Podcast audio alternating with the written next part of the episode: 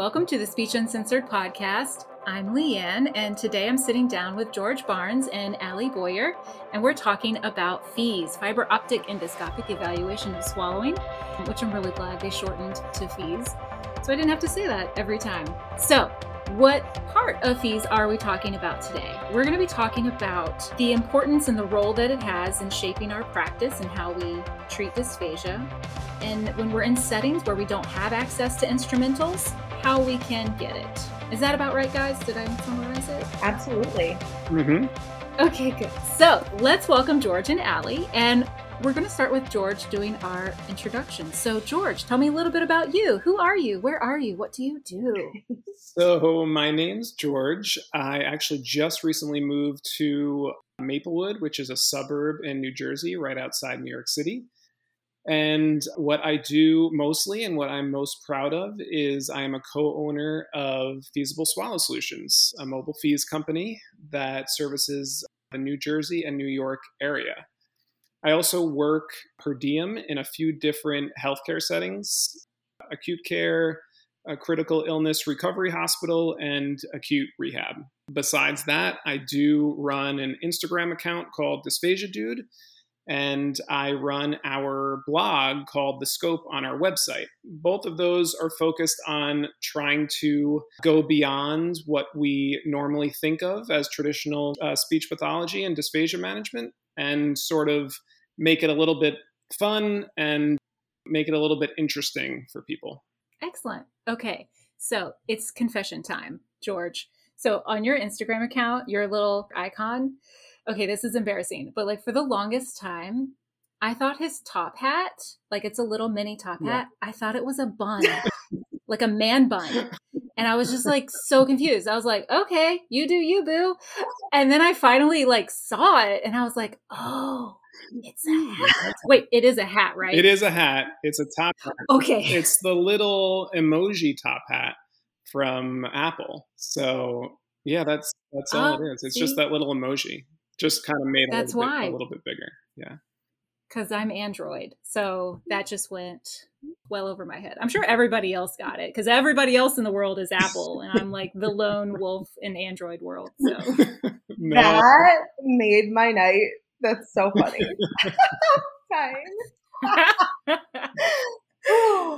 it's really hard to follow both George's introduction and that little quip, Leah. That was hysterical. Okay. So, but I'll try. Uh, my name is Allie Boyer. I'm a speech pathologist and I practice in acute care and inpatient rehab. And I'm also the co owner of Feasible Swallow Solutions, same, George. That is also what I'm most proud of. I just, I love going into these buildings and getting to do what we are able to do every day and helping our patients and educating also. So those are my two passions. It's just helping people be able to eat whatever the heck they want, whenever they want, you know, as possible, and also educating our colleagues. So that's me. Excellent. In our little chat before we started recording, I had this like pressing question. It was so important to me. So while it's still top of mind, I'm just going to jump in and ask it real quick. So when I think of mobile fees, companies, and the people who provide that service, I just imagine that they work in skilled nursing facilities and SNFs. Like that is all they contract with. That is all, that's the only place they do. Is that correct? So, no, it's not correct. But mobile fees companies tend to gravitate towards nursing homes. And I think that's because you have a, a, demographic that really needs the services. And it tends to be difficult to send those types of patients out to the hospital, which we'll, we'll definitely address in this podcast. We want to talk about all the, the benefits of doing fees but you you can do mobile fees literally anywhere. You can even do it in the home, which um, a lot of states do. New York does that. Um, New Jersey, the laws are a little bit more strict, so they don't allow that. But we have clients that are uh, assisted living facilities, nursing homes, um, and we even have a contract in an uh, outpatient uh, gastroenterology office. Okay. Uh, as a side note, just as an example, you know, without giving any patient information, this gastroenterologist who we work for is absolutely fantastic. And he's a huge advocate for speech pathology services. And one of the, the people who I saw recently um, in his office, it was a prophylactic enteral feeding case. So this gastroenterologist was so excited about what information we could provide to this patient that he recommended that we, you know, come in as a baseline. I won't talk about the diagnosis or anything like that, but come in as a baseline and offer that information so that we can provide the patient with the information on whether to move forward with enteral feeding or to stick with oral feeding. And just the level of support that we get when we go to these different levels of care is just fantastic. So it's not it's not only nursing homes, although that is the predominant patient population, but we're lucky to service multiple areas. Yeah, I love that example. Thanks for sharing that because I tip my hat to that GI doc. That's amazing. Like I get so excited when doctors do that level of like preventative and that extra level of education and connecting them with resources that they may need later on down the road as whatever they're there for progresses or is being managed medically. So like that is so good yeah. to be like included in those steps because I feel like sometimes we're we're not wasted, but I feel like we could be better utilized when we're not just on the back end of things, like after things have gone south. Like we should also be included on the front end for that education piece, that preparation piece. Exactly my point. Yes. Yes. It was a really functional situation. And we actually felt like we were helping even you know, at the perfect time before we would traditionally be able to help the patient. Yeah, cool. That's so awesome. Okay. Well, okay. That, of course, leads me into my next question. And we haven't even started down this beautiful outline that you've prepared. But I, I'm not sure we would have gotten to this. I don't know. So I'm going to ask it now. And then I swear we're going to get on track. my question is how do you get connected with these with these contracts like with uh, these arrangements like with your gi dog, like i can imagine you'll probably go over what it looks like connecting and building a relationship with a skilled nursing facility and the staff there. So how did you get connected in these other settings? So yeah i think that pretty much every contract that we've gotten has been through referral. Uh, we do a lot of direct marketing but i think honestly most of what we actually most of the contracts we actually get are through people that have heard of us indirectly. And that could be from the blog that we've done from just being very active in the New York and New Jersey area. You know between the two of us i think we work for like eight or nine different healthcare facilities right?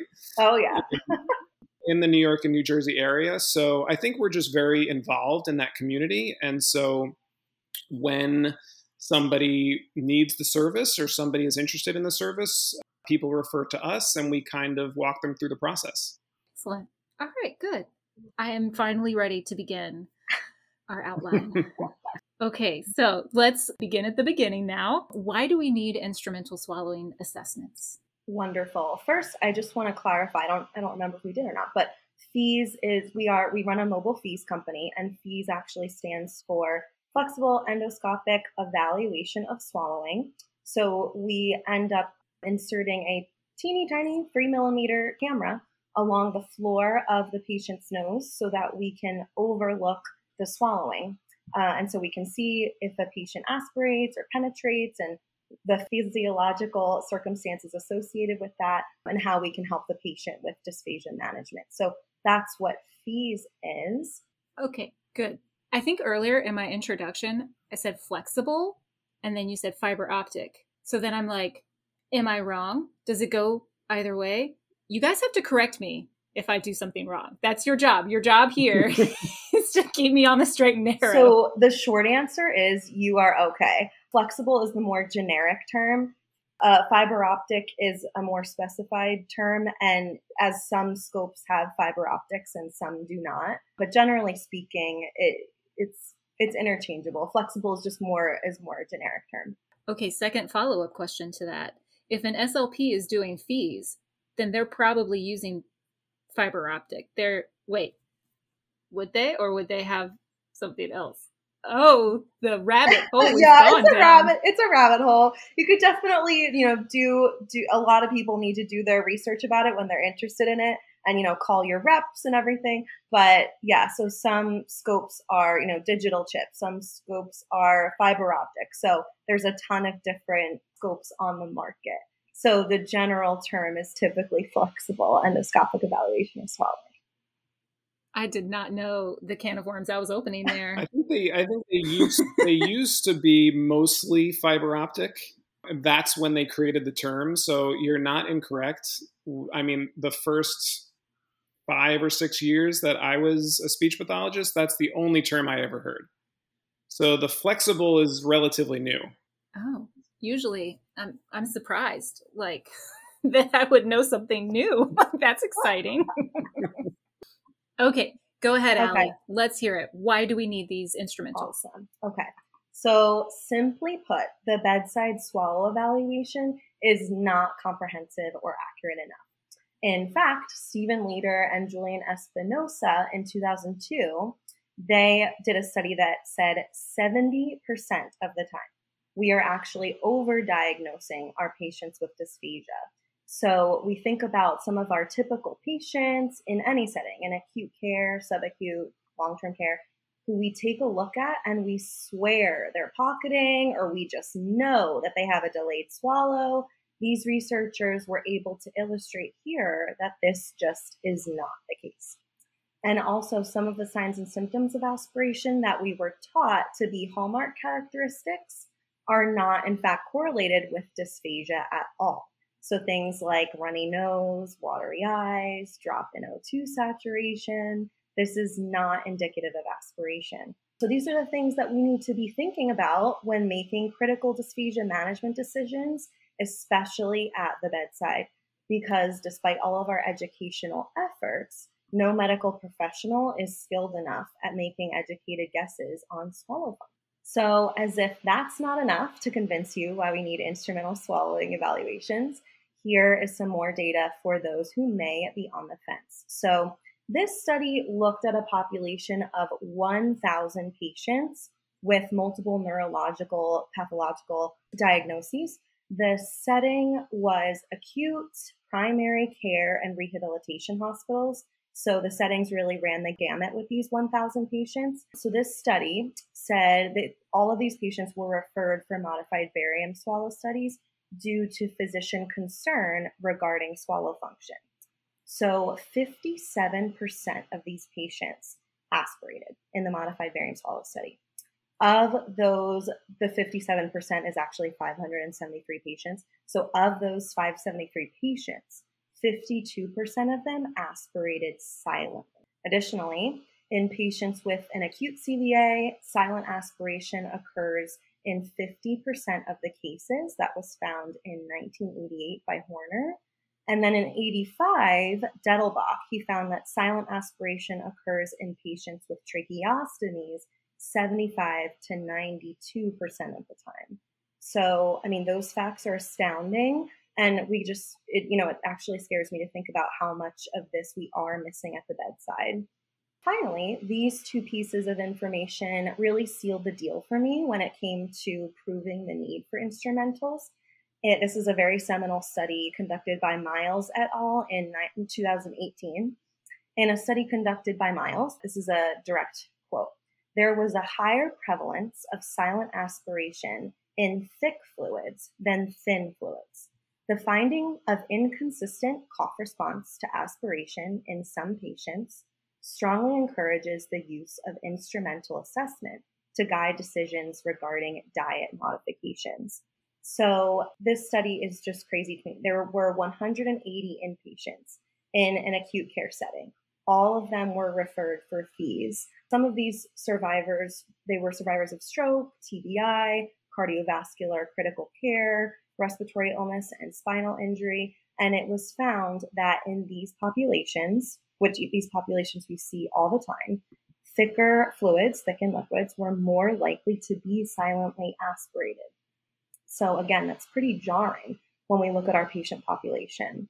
And so, when you think of all of these facts and all of this data that I just spewed off, we tend to think, you know, what does ASHA have to say about this? This is a direct quote from their recently updated adult dysphagia practice portal. And it says verification of aspiration and thorough assessment of impairments in swallowing physiology or laryngeal, pharyngeal, upper esophageal anatomy require instrumental assessment. So that is some pretty strong language, the word require. For ASHA, yes. Yes, yes. It makes me really happy and relieved to see that our national governing body has recently acknowledged the need for instrumental swallow studies in all settings of dysphagia management. So that was a huge win for for medical speech pathologists right there. We're really happy about that. It's like I want to, but I don't want to, but I want to. So I think I'm going to do it. Like why that was recently updated because there was an ASHA leader article that got us all up in a tizzy and we were like, uh-uh, no sir, no way. And so when I think this is also another beautiful illustration of how, you know, when a group of people who talk with each other, who read the literature, who talk about that with each other, who know best practice, and then can identify when that's not being upheld and then hold our governing body accountable to that and bring the receipts in other words like this is the change that we can see is that for asha they will use that strongly worded language where they say requires that may not sound like strongly worded language to i don't know most people but that is for them yeah. that is really big mm-hmm. that is huge that they would say like there's no if, ands, or buts. They're not like, well, maybe in these cases or sometimes or only if you have access to. They're like, no, no, no. Yeah. It is a requirement. It is a must. It is a have to. I, you know, I think back to my CF and, you know, my earlier years as speech pathologist. If I would have seen that ASHA took that stance, I would have felt so much more empowered to make these decisions for my patients. You know, I, at that point in my career, I really needed that empowerment and I really needed that um, that governing body to acknowledge the existence and the importance of what we do. So, yeah, I'm really happy for that change. It's so important. I feel like we should cite that article that like started this little. Well, okay, it didn't. I think it brought a growing need to a head, and then we got a good result mm-hmm. from the action taken. So definitely, it's cute. Okay, so. All right, so we've established why we need instrumentals. Yes, okay. So we haven't explicitly stated yet, so now's as good as time as any. When we talk about instrumental assessments, there are two. Yes, exactly. Why do we need fees as well as, in addition to, instead of, like all of the things from what most people probably know as our other option, modified barium swallow studies. Yes. So I have a disclaimer here because I always feel the need to say that George and I both love modified barium swallow studies. We conduct them every day at our other clinical job sites. Both modified barium swallow studies and fees are so needed, and they're both considered the gold standards of dysphagia assessment. We at Feasible, we just want everyone to have access to instrumentation whatever that instrumentation may be. Uh, we just know that there's a huge need for fees because it is so mobile, particularly in the non acute care setting, in both acute care and non acute care settings. But yeah, we just want to advocate for our patients who don't necessarily have modified barium swallows so directly available in their setting. It's mm-hmm. funny you should ask that question because we, our most recent blog post is answers that very question, at least from my point of view of kind of fees versus MBS and you know when you might choose one or over the other.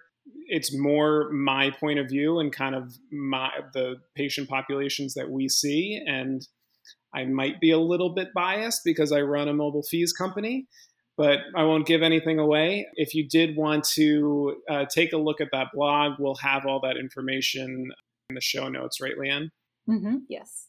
Like I've not experienced it, but I hear it talked about by like proponents of fees that there is like this backlash against fees. But like I've never heard it like from people who don't use fees, I guess. Does that make sense? Like I haven't heard people be like, "Oh, you can't trust fees. You just don't know what you're getting if you do a fees on somebody." like, I don't know where this comes from. Like that, it's like that. There's this like one or the other, or that it's like one has to be better than the yeah. other. And if you have one, you can't have the other, or you shouldn't have the other, or you mm-hmm. don't need the other. Like I don't understand that dichotomy. Yeah.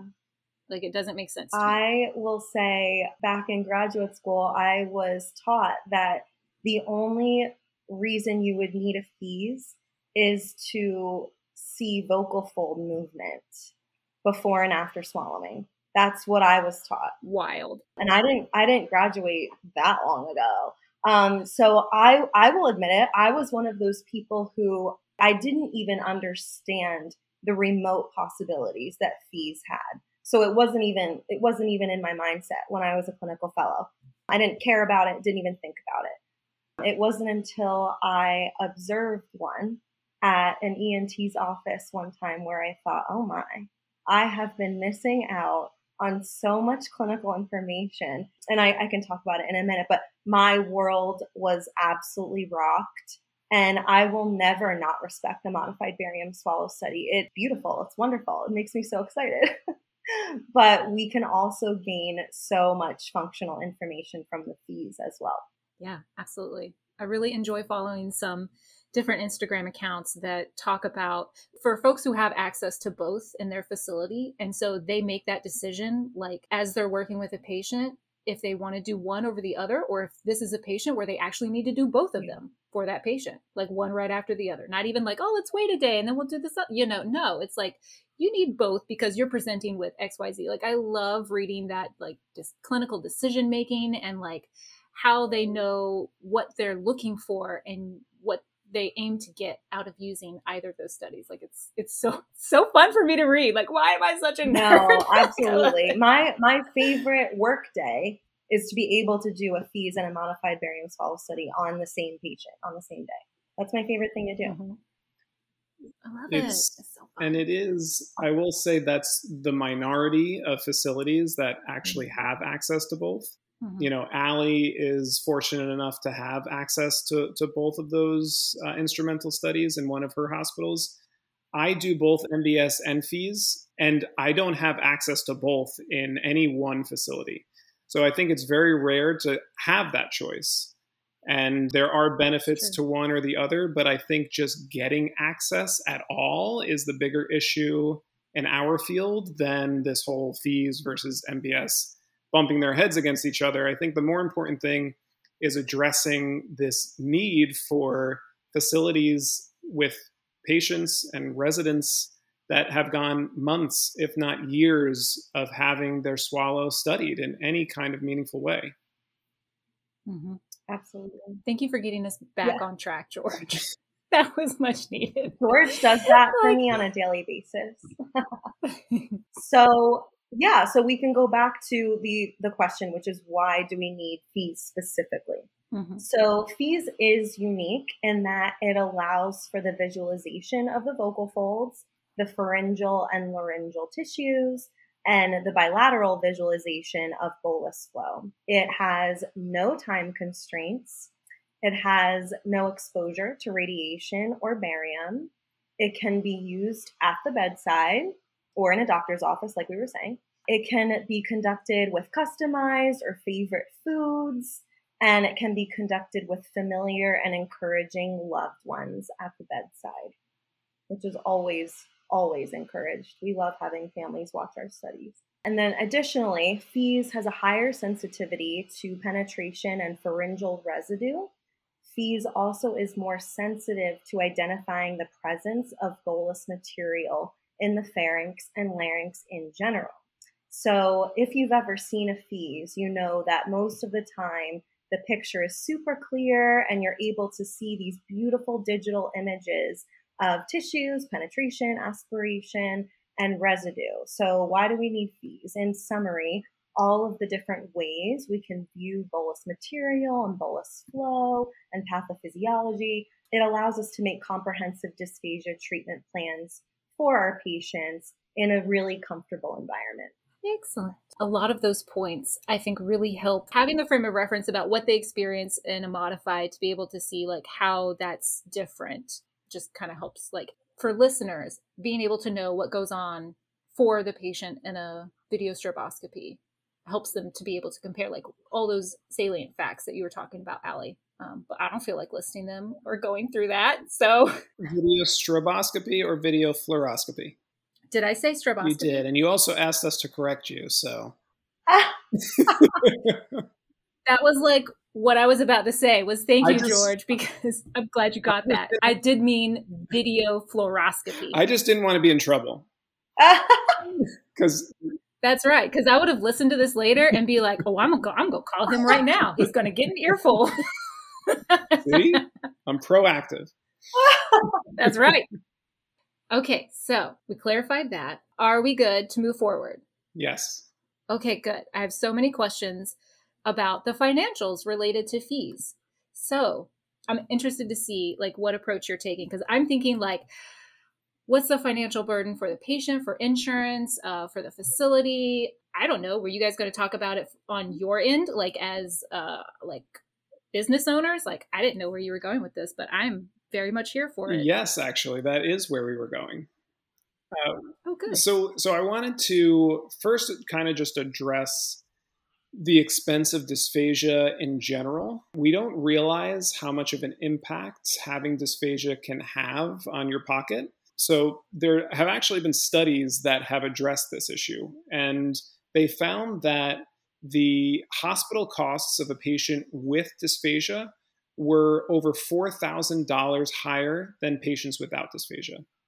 And the annual healthcare costs in the community for a patient with dysphagia is over $7,000 higher than those without dysphagia. So it's really expensive to have dysphagia. And it's much more expensive to have it when it's incorrectly or inappropriately managed. We already understand there are many different ways to manage dysphagia. Thickening liquids seems to be one of the sort of our go to uh, for better or for worse. And um, we're sticking with the, the financial topic here. We should just be aware that it's not a cost saver to use thickened liquids. For example, the cost to keep just one resident on thickened liquids for a year will cost your facility upwards of $7,000. And keeping a patient NPO is not the answer either. For example, a study showed that one year of hospital costs were over $2,000 higher in nursing home residents with a feeding tube. And those with a feeding tube were more likely to spend time in the ICU, which is the most expensive area that you could have a hospital stay in. And further, there are multiple conditions that are associated with dysphagia that can ultimately lead to a rehospitalization. So, you know, studies show that there are basically five conditions. Uh, this one study, Donnellan McCall in 2006, found these five conditions associated with dysphagia. They include CHF, respiratory infection, UTIs, sepsis, and electrolyte imbalance. These account for almost 80% of all 30 day SNF rehospitalizations, and they are all associated with dysphagia. If you think about sort of all of these expenses and a lot of these expenses, the, the facilities that we work in are going to be taking a big hit for these expenses. It makes the expense of an instrumental swallow study really not that crazy anymore. A modified barium swallow study, for example, costs about $2,000. It doesn't really seem too steep when you talk about the thousands and thousands of dollars of mismanaged dysphagia.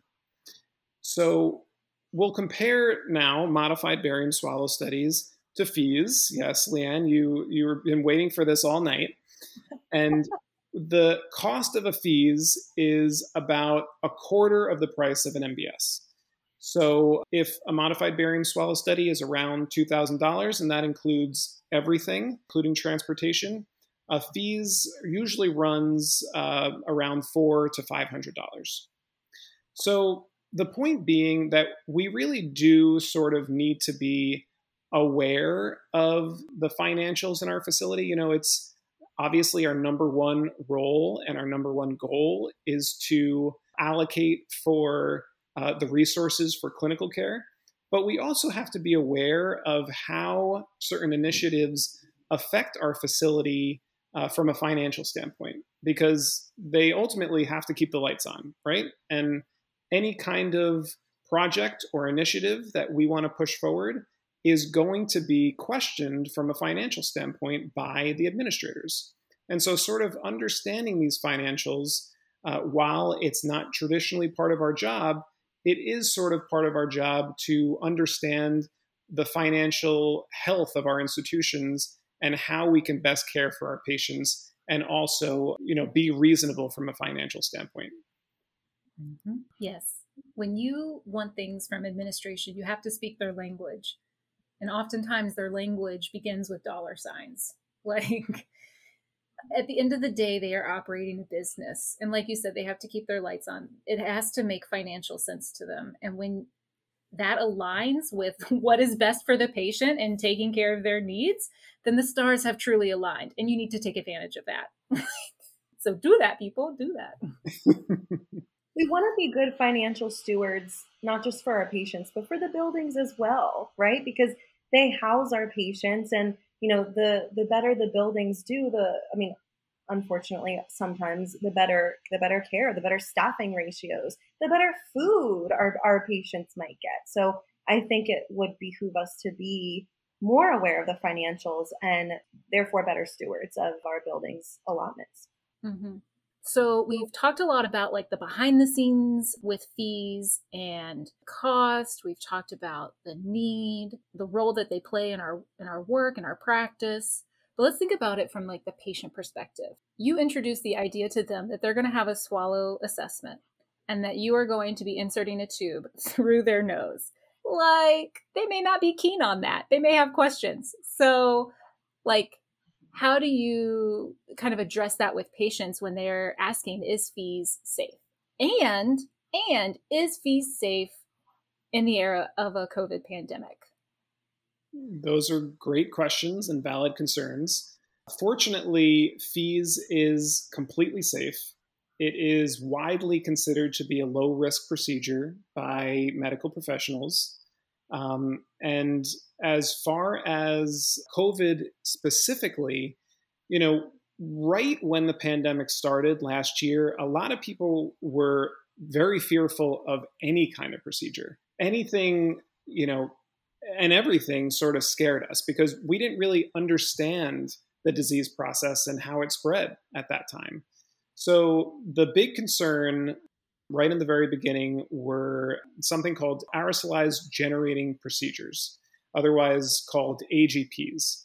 And the concern here is that any kind of procedure that basically disrupts your mucosa, specifically that in the mouth, uh, nose, and throat, could be sending droplets into the air, and the aerosolized uh, part of those droplets could end up staying in the air for hours which is why we are still wearing N95s with our patients and not re- regular surgical masks, because there still is a chance that we could be breathing in these aerosols uh, hours after a patient has sneezed or coughed. The good news for fees is that the American Academy of Otolaryngology and Head and Neck Surgery took a position statement last year and stated that, quote, nasal endoscopy and flexible nasal laryngoscopy, in and of itself, are presumably not aerosolized generating procedures.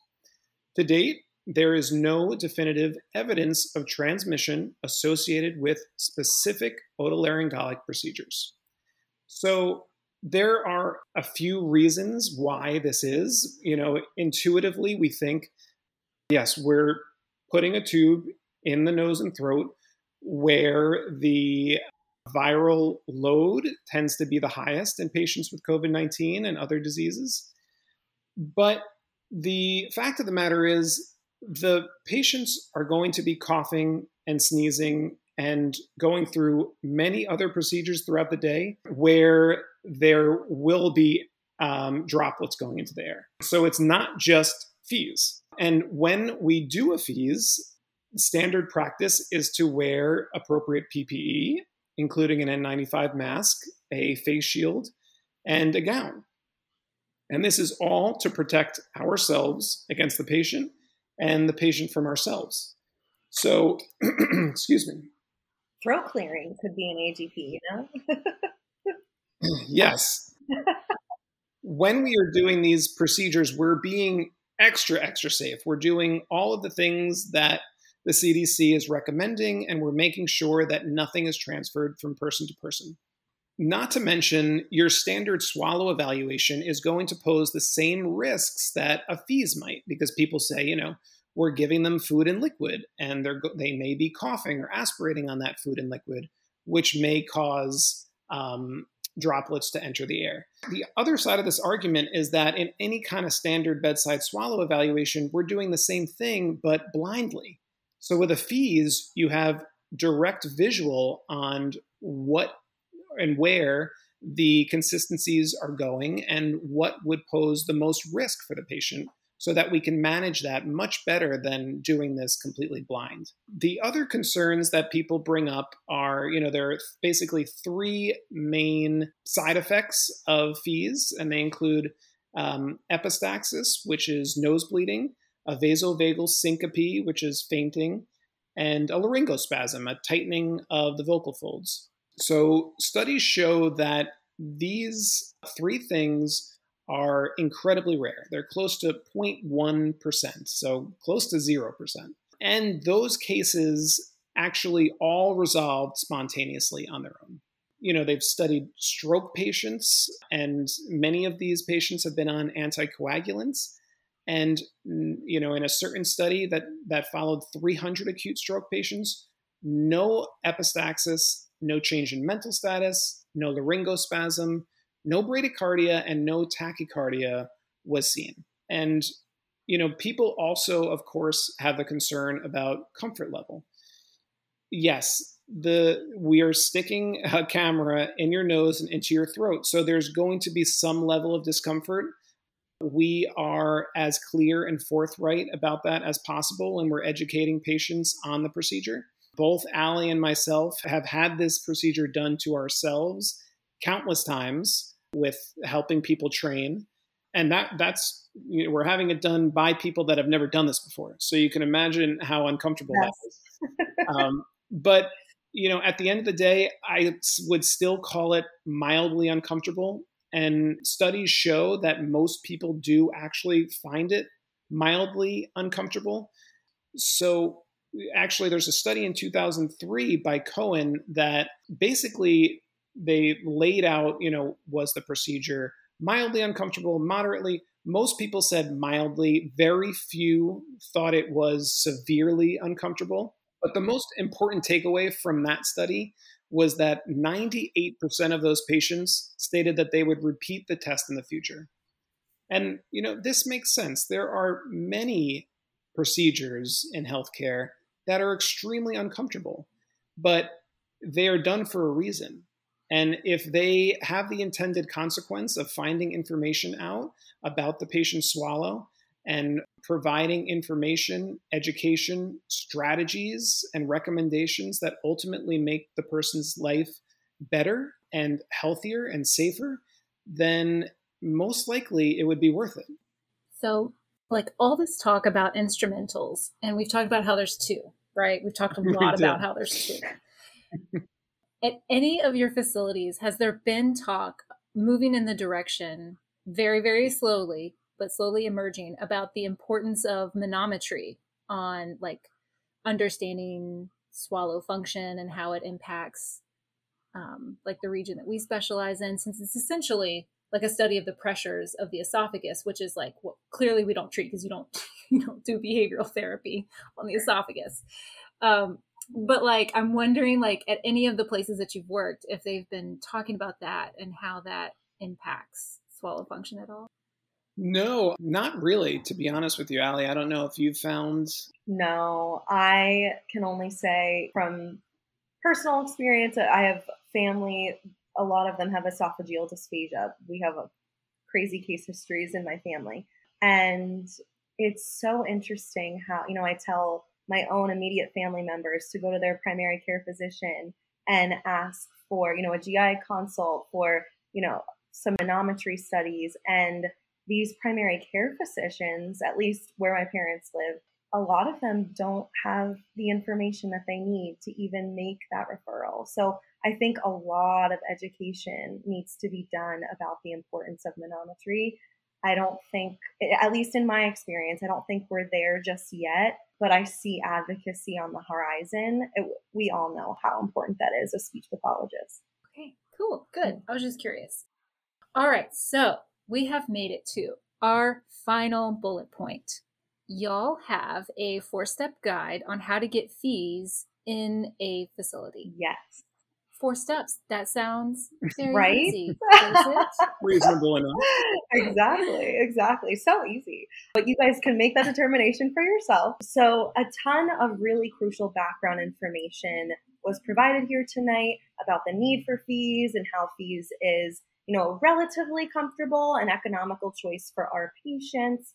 But this here is the nitty gritty, and it's how George has advocated fees in his facilities and how I was able to ultimately advocate for fee services in a statewide nursing home conglomerate. So, without further ado, here is our four step guide to advocating for fees in your facility. So, the first step is to build relationships.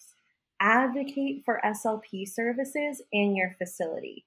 You want to be the go to expert to whom everybody refers for dysphagia. You want to host student observers, attend monthly weight loss meetings with the registered dietitian. You maybe want to start a support group for family members or patients. Starting in services is a great idea. So, some of these helpful ideas for in services would be that June is Dysphagia Awareness Month. So, 1 June, I every Friday I conducted a dysphagia in service with IDDSI flow testing. So, you know, Friday was uh, level four puree. The next Friday was level five. So that was fun. And that got people really interested in not only dysphagia, but, you know, the different compensatory strategies and, and how we manage it. Another dysphagia in service could be common dysphagia myths.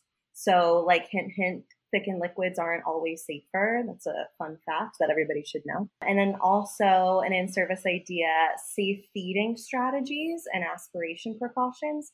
So I have a good friend, she's a speech pathologist in a skilled nursing facility, and every year she gets a volunteer PCA or CNA colleague, and she has the colleague be fed reclined in a geri chair. And it's all fun and games until that, you know, the colleague sits back up and she or he reports on, you know, how uncomfortable it was to be fed lying down in a chair. Uh, so, you know, getting people involved in in dysphagia knowledge and how it affects our patient care, getting people as involved as possible will help you build those relationships within your facility. And then also a big one is to take a basic fees course. So you can offer to undergo fees as a course volunteer so that you know exactly what you might be asking your patients to do. So, a pro tip George mentioned that oftentimes when we are scoped, when he and I are scoped, it's by people who have never scoped before. So, our pro tip is to ask to be scoped by an expert first so that you can see the skill of an experienced endoscopist before you go and, you know, make decisions about fees being appropriate or not appropriate for your patients. Yeah, yeah, yeah. I can see that being very important. Exactly. so that is um, three ways for building relationships within your facility. So step two would be to prove the need for fees. So this is how I went about it um, back in the day with one of my buildings. So I composed a working document regarding how many patients on my caseload would benefit from fees and why. So I had the number of patients and then the rationale, of course. So some of the rationale included, you know, this patient is status post trach placement. This patient would benefit from secretion management assessment, assessment of laryngeal tissues and function. Um, I wanted to make sure that I communicated that I wanted to keep my patients out of the hospital and comfortable in his or her own environment. We did allude to this before, but part of proving the need for fees is keeping in mind that the director of rehab and the SNF administrator and the medical director, they all have both clinical and financial interest in providing the best care for our patients. So, like Leanne said before, we have to speak both languages to, to make our needs known for our patients. And so we must keep this document anywhere from a few weeks to a few months.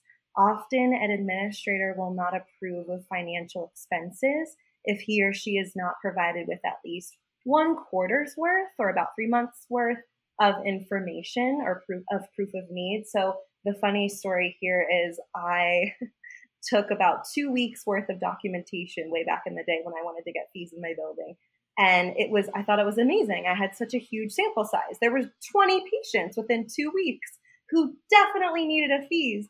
And so I, you know, marched myself over to my administrator's office and he was so kind, but I mean, he definitely laughed in my face. And he said, Allie, you know, this is wonderful, but this these are 20 patients. This is not a representative sample of our need as a facility in an entire fiscal year. You know, you're going to have to do better than that. So I kept the document for about three months and there were over 100 patients on there who would have benefited from fees. So after that was when the the SNF administrator, who I very much respected and liked, that was when he started to take the need for fees seriously in my building at the time. So that's step two, proving the need for fees. And then we have step three, which is making the right connections. So it's incredibly important to make connections and relationships with everybody that we work with. I think that as speech pathologists in healthcare, we all understand the value of being able to uh, work in an interdisciplinary team and the clinical benefits that that has for the patient. But this also works for your medical director, for your rehab director, and for your SNF administrator take some time to understand these individuals because they really are the decision makers in your facility when it comes to implementing any kind of initiative you may have, including mobile fees. So we do sort of have to understand how to speak their language. We have to understand what their wants are, what their needs are as professionals, and sort of what their opinions and perspectives are. And so, the more that we understand about what they do and why they do it, the easier it is going to be to make a case for um, implementing a new policy. We did include two appendices at the end of this slide deck. One is has a bunch of resources and references for speaking to your medical director. So these would be mostly clinical benefits of um, getting mobile fees in your facility. And then we have an appendix that's dedicated to financial references for communicating to your SNF administrator. And we do recommend that you come up with some sort of cost savings proposal.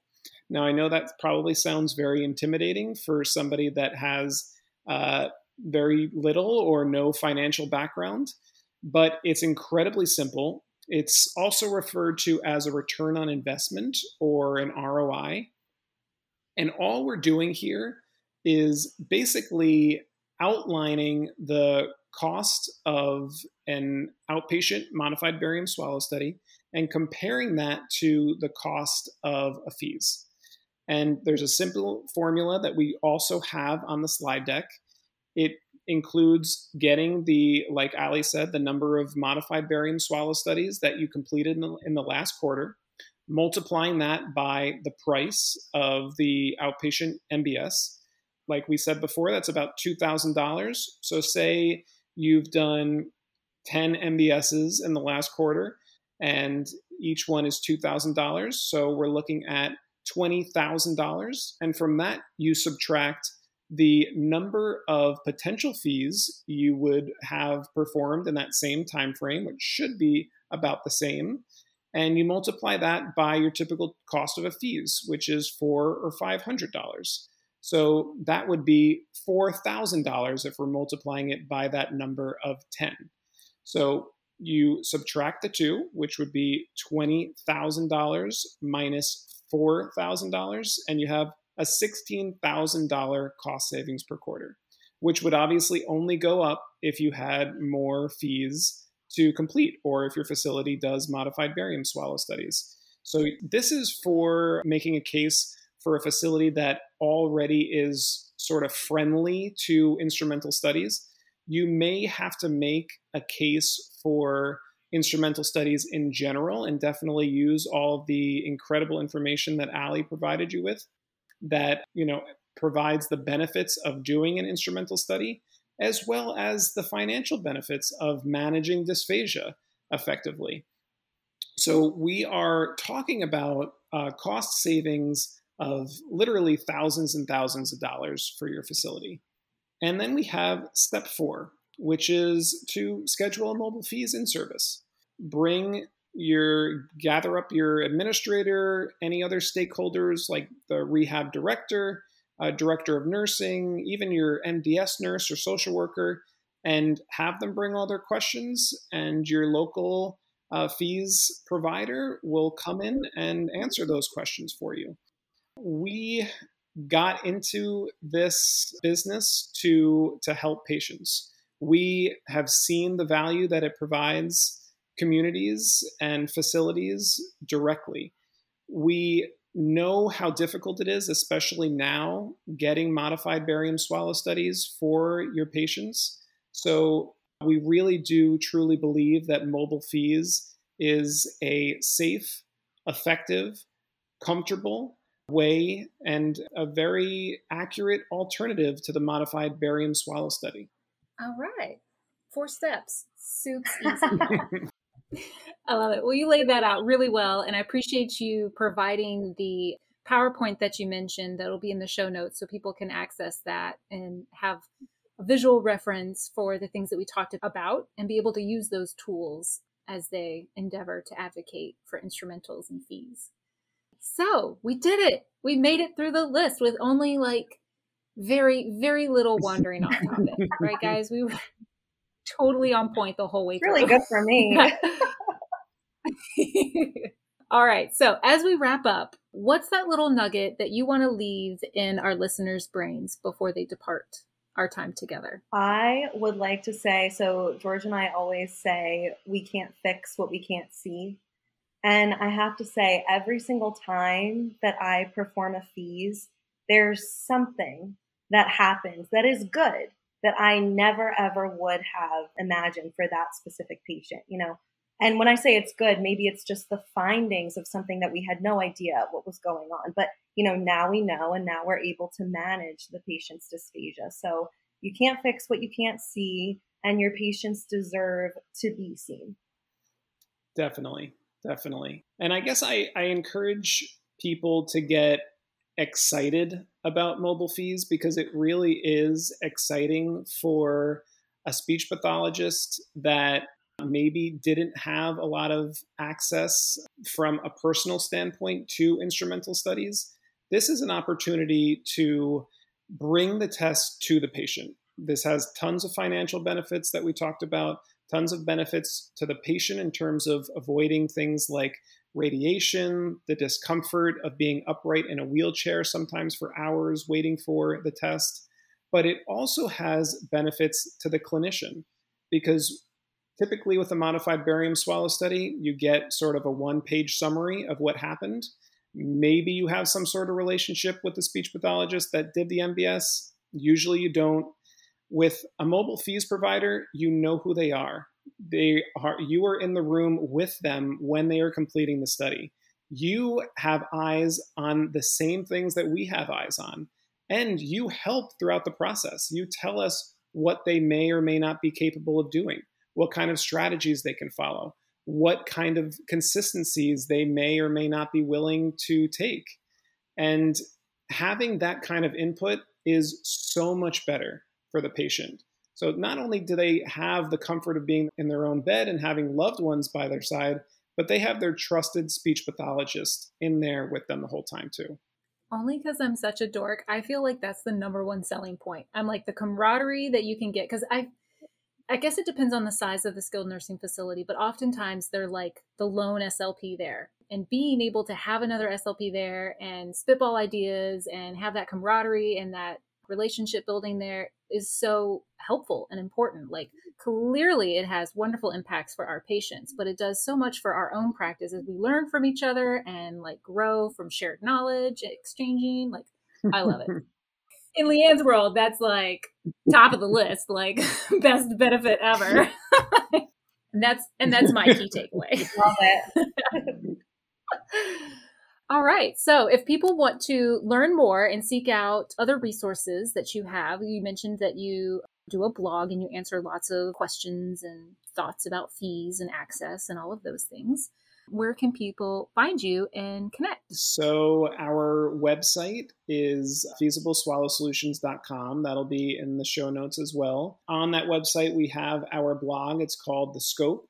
You can also reach me directly at george at feasibleswallowsolutions.com. And I should specify that feasible is spelled incorrectly on purpose, on purpose.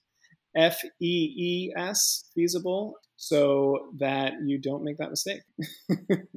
when y'all were talking about the name of your company and all these things, I was like, okay, who came up with it? Because I loved it. Yes. George. It's so cute. Yes. I, But George thought of this years ago, right?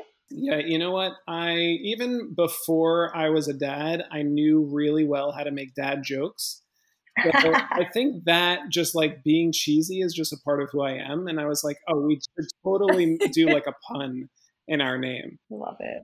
Very nice. I mean, I appreciate it. I'm glad you do. Allie, anything to add? I think all is well here. I'm so excited that we were able to come on tonight and talk to you, Leanne. Thank you so much for having us. Yeah, pleasure. Thank you both for joining me tonight. I really enjoyed it. Like, clearly, we're chatting now for like over an hour. Love it. this is one of our longer episodes, but you brought so much good information. This was great. I really enjoyed Thank it. Thank you, Leanne. The pleasure was really all ours. You're an excellent host, and we appreciate you forcing us to go off topic. And it made it more fun, really. Yes.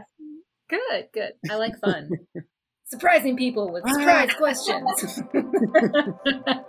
All right, just to wrap up, then, as a reminder, the show notes will have links to all the materials that George and Allie have talked about in the discussion guide, which is your opportunity to gather together with other SLPs, which I am clearly a hardcore fan of, and talking shop. So, talking about what we talked about, laughing at all the things I mispronounced or got totally wrong, which this time George was kind enough to clarify for me. Most of my guests just let me fall on that sword and just are like, that's just Leanne gonna be Leanne, ain't over there. Thanks for helping a sister out, George. problem. Appreciate it. So, however you guys choose to use your Table Talk time going over the discussion guide, enjoy it. It's a collaborative. So, you can either laugh at Leanne or talk about the episode. Let's see, other reminders. You could always leave a thoughtful review on Apple Podcasts. What else do I say at the end of these episodes? That's all Yeah, I I can think we think, covered of. all. So, yeah, we covered it. All right. So I want everyone to go out and nourish and flourish and be awesome.